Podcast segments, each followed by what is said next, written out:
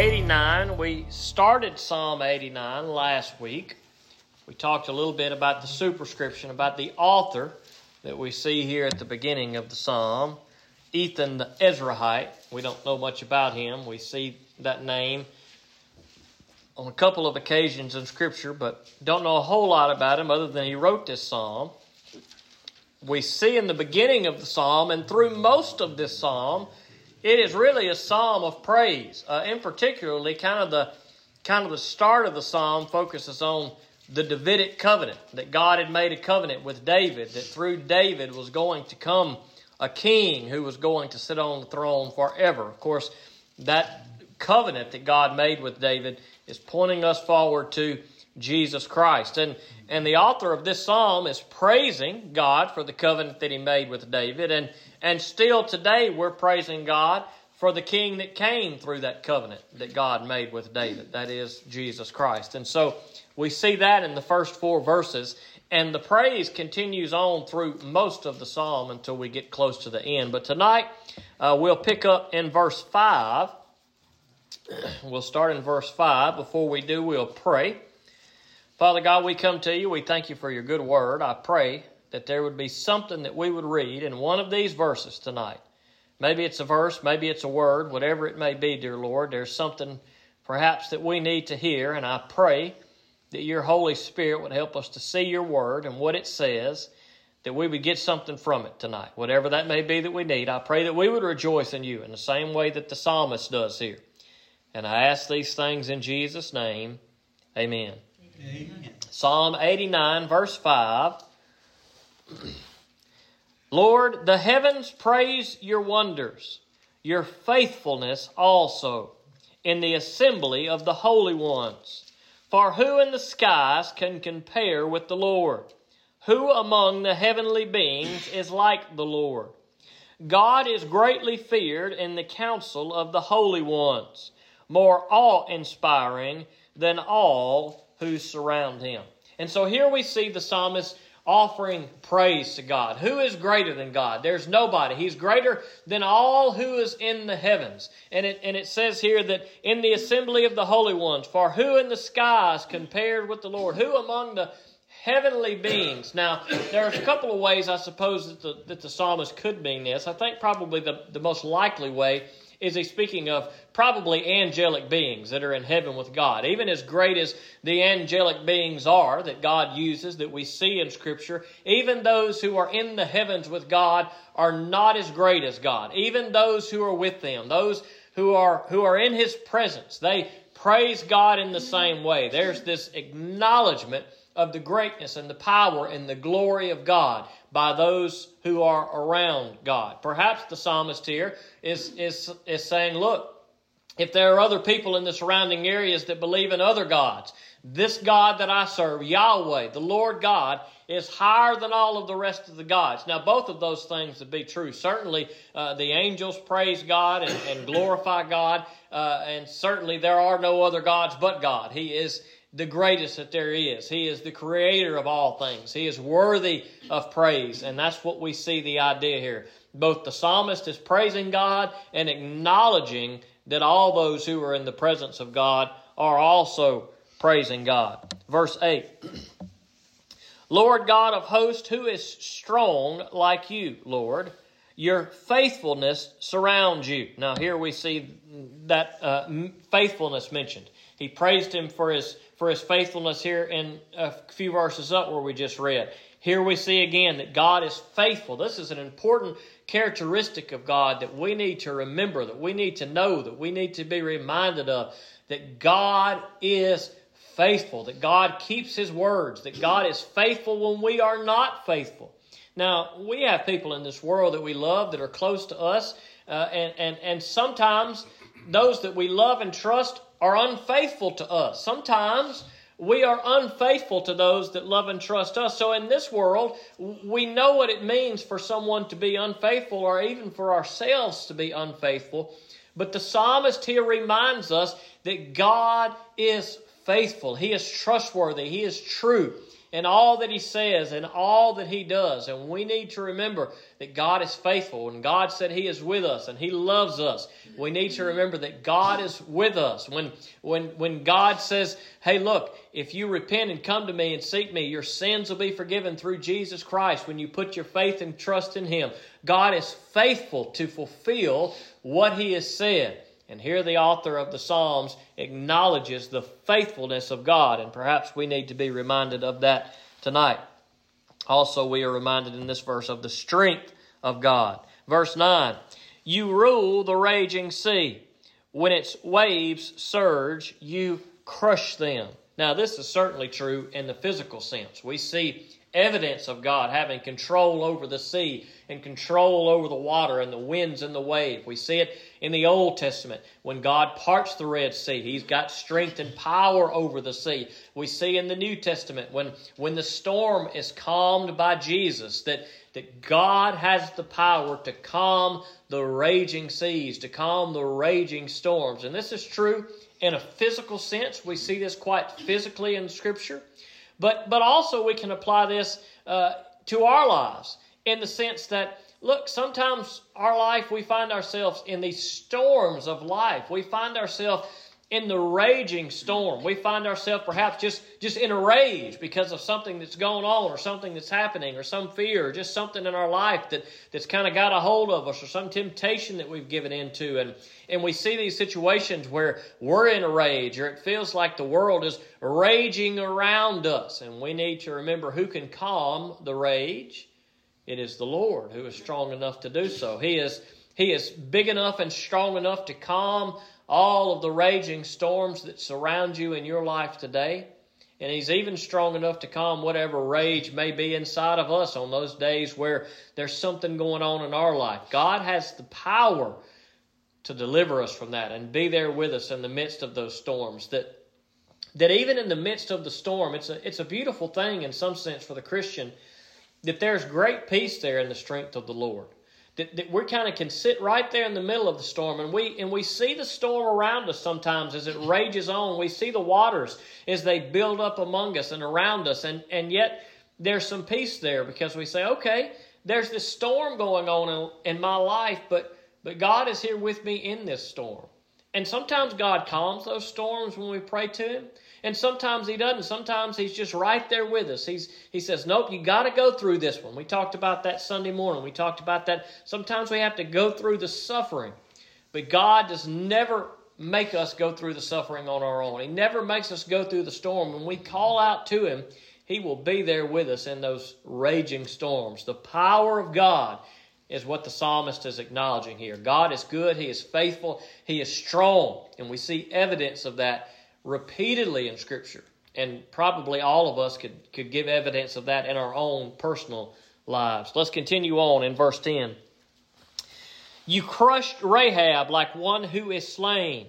You scattered your enemies with your powerful arm. Now, here we see again the strength of God. Not only a strength to deliver His people and to be faithful to His people and to be strength for His people, but also the strength to crush the enemies who come against His people. Now, here it says, You crushed Rahab. We saw a reference to Rahab in Psalm 87 as well. This is not to be confused by the person Rahab that we see when God's people go into the promised land and Rahab hides them so that they can be safe. And, uh, and, and, and Rahab uh, is acknowledged. She's right there in the uh, genealogy of Jesus, even though she was a Gentile. That's not the same Rahab we're talking about here. Uh, I think even in the Hebrew it's spelt a little different, but in our Bibles it looks the same. But, but probably what this is referring to here is Egypt. Sometimes we see different countries in the Old Testament referred to by different names. So perhaps this is Egypt, perhaps this is some other place, some other enemy of God, but perhaps it's speaking about God's deliverance of his people it talked about the sea before, and maybe it's it's referencing back when hey God's people passed through the sea and He used the sea with His power. It closed up over the Egyptians and freed His people, and perhaps that's the reference here when He says Rahab. But but Rahab here is referencing some enemy of Israel, probably representative of a country or a place. Most would suggest Egypt. It doesn't matter. It, regardless, the point is is that whoever the enemies are against God, God is more powerful than those enemies that come against him and that come against his people. Uh, you scattered your enemies with your powerful arm. Verse 11. The heavens are yours. The earth also is yours. The world and everything in it. You founded them.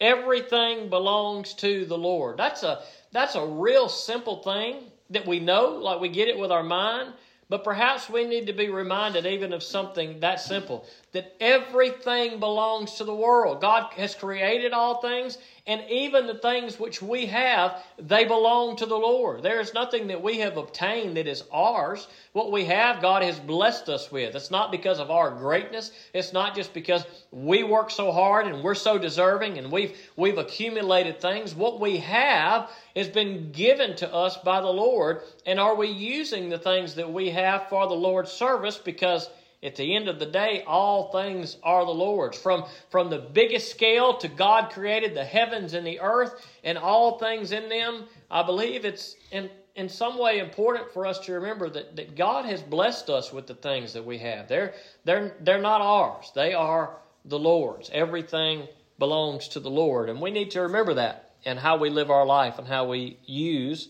what God has blessed us with. Verse 12. North and south you created them. Tabor and Hermon shout for joy at your name. Now, uh, here we see kind of another another uh, similar thing to what we saw with Rahab. Sometimes we see these names and they're representative of something else. Now, the first thing he says there is north and south. What he's doing here is he's is he's making an argument. He's establishing all things belong to the Lord. He's created all things. Everything is His. From the north to the south to the east to the west. But he doesn't say east and west here. He says uh, uh, uh, Tabor and Hermon here. Now these were mountains. And, and geographically, these mountains would have been, one would have been to the east and one would have been to the west probably of this audience. Or, or these mountains would have been known to be east and west. And so he uses the names of actual literal mountains that are there, uh, but but what he's saying is, I believe, is east and west. You you have everything. As far as the north is to the south, as far as the east is to the west. Well, how far is that? Well, that's infinite. It, it goes on forever. God, everything belongs to Him. He has created and established all things, and they are all His. Verse 13. You have a mighty arm. Your hand is powerful. Your right hand is lifted high. Now, we see this type of language about God in Scripture sometimes, about arms and hands and the power and the strength of God. But when we think about strength in our in our world, there was a show I used to watch a while back. Some of y'all may have saw it. I don't even remember what it was called. It was these four dudes and they were like super strong. And they went around the world and they did all these like strongman challenges from the past and picking up these super heavy stones and and when we think of strength, we understand that, that visual. You know, strength is in the arms, and you think about big muscles. And sometimes that type of language is used to describe God, but, but God is spirit. So, what does God look like? Well, I don't know what God looks like. Uh, sometimes God takes the form in, in the flesh. We see that in the Old Testament. Uh, we see some examples where God comes down and, and he appears to be in some type of, of human form. Nobody sees him as he is in his fullness, but but they're able to see him in part. But but probably when we when we think about God just just in general as a whole, he's a spirit, and so we may see verses like these and think, well, God has arms and he's and he's really strong, and and maybe he does, but.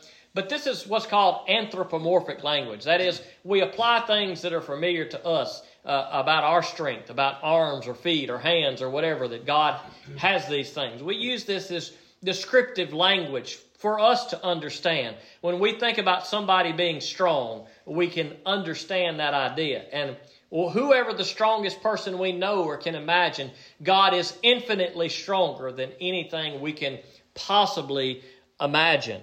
You ha- have a mighty arm. Your hand is powerful. Your right hand is lifted high. Righteousness and justice are the foundation of your throne faithful love and truth go before you. Isn't this, this beautiful? This, this, that, that, that these are the things that God is established on, that these are his foundation, his righteousness and his justice. Righteousness, he, he's morally right in everything that he does. He's not immoral in any way.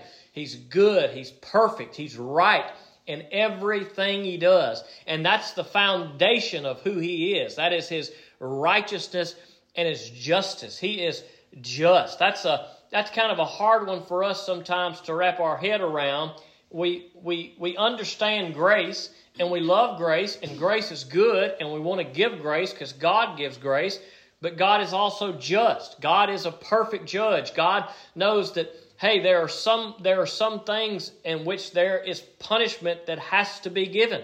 It has to be given. There has to be punishment. There has to be a price that is paid, even for our sins. The grace of God did not come free.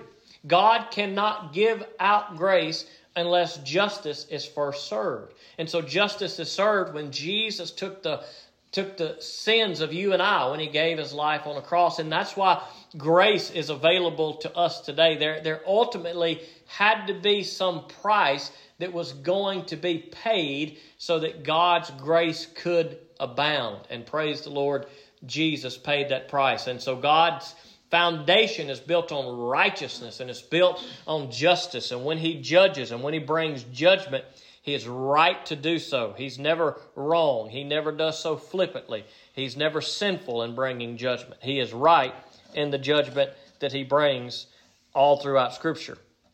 Righteousness and judgment are the foundation of your throne. Faithful love and truth go before you faithful, love, and truth. These are other characteristics of God which are important. The love of God is the most beautiful and probably most hard to understand thing that there is. That God is full of so much love that He would love you and I, that He would love us enough to give His only begotten Son, that whosoever believeth in Him shall not perish but have everlasting life. That is a love that is beautiful, that hopefully we have all experienced but it's a love that, that on some level is hard to fathom that God could love us in such a way. But yet, this is who God is. He is faithful love and He is truthful, and these things go before Him. What God says is right, it is true, it is trustworthy in every way. Verse 15 Happy are the people who know the joyful shout, Yahweh, they walk in the light of your presence. So he's acknowledging here that, hey, look, he himself is writing this psalm and he's praising God. How can he praise God and shout for joy about the work of God? Because he has walked in the light. For those who have walked in the light, they have seen the goodness of God. They have experienced the goodness of God, the grace of God. And that should result in joy, in shouts of joy. Now, if we recognize that we are sinners in need of a Savior and undeserving of the grace of God, and there is nothing we can do to earn it.